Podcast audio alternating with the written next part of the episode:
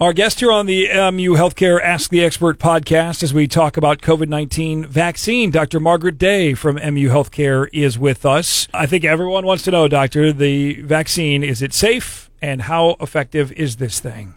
Yeah, we have great confidence in the safety and efficacy of the vaccines that have been recently authorized for use by the FDA. These vaccines have gone through all the usual rigorous safety trials and processes to gain authorization. And after these vaccines are scrutinized carefully by the FDA and the CDC, uh, state health departments are engaged to organize vaccination for individuals. And that's where we're at currently with the two first authorized vaccines. Uh, so both the Pfizer and the Moderna vaccine look to offer about 95% protection from getting symptomatic COVID infection uh, about a week or two after uh, receiving the second dose. And there are other vaccines in different phases of these trials that we'll be hearing about more over the coming months as well. Okay, so if I get the vaccine, uh, does it give? Uh, this is a question I've seen a bunch, and, and I don't know the answer. Does it give you the virus? Uh, and, and do you get sick from it? Like, what, what, what is that? Yeah, so the COVID 19 vaccine cannot give you the virus. The way it works is the Pfizer and Moderna vaccines that are currently authorized use mRNA. It's called messenger RNA, and it's a protein wrapped in a lipid particle. And that delivers a message to your cells to create a harmless piece of protein. And that protein is the spike protein found on the outside of the coronavirus. So your body's immune system will see that and create antibodies against it, and those antibodies will protect you in the future. So there's no injection of actual coronavirus gotcha. at all. And the mRNA protein doesn't go into the nucleus of the cell where your DNA is, so it won't impact that as as well. It's common to get some reactions after getting the vaccine, though, and those are minor and expected, like fever, tiredness, muscle aches, joint pains.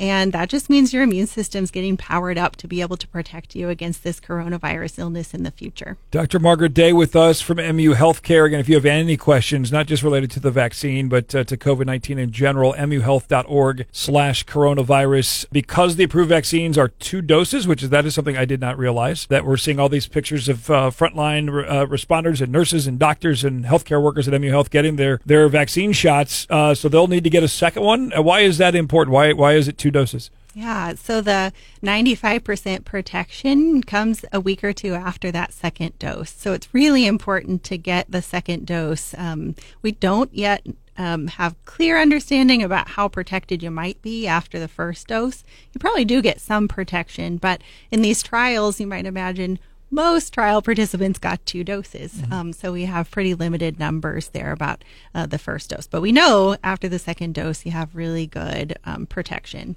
And it's important to get both doses from the same manufacturer. So, uh, for example, the Pfizer vaccine, um, 21 days later, one should get a second dose, and the Moderna vaccine, uh, 28 days after the okay. first with something you know as life changing as COVID has been for for all of us in so many different ways. The vaccine has got a lot of questions. A lot of people are kind of skeptical of the vaccine. Don't want to risk their you know are there risks to their health with with the vaccine? What what are, what are some of those kind of answers that you would say when asked about that question? Yeah. Absolutely. I think it's normal to have some vaccine hesitancy here. You know, it seems like they came out very quickly, and I think people are fearful um, that some steps were skipped, for mm-hmm. example.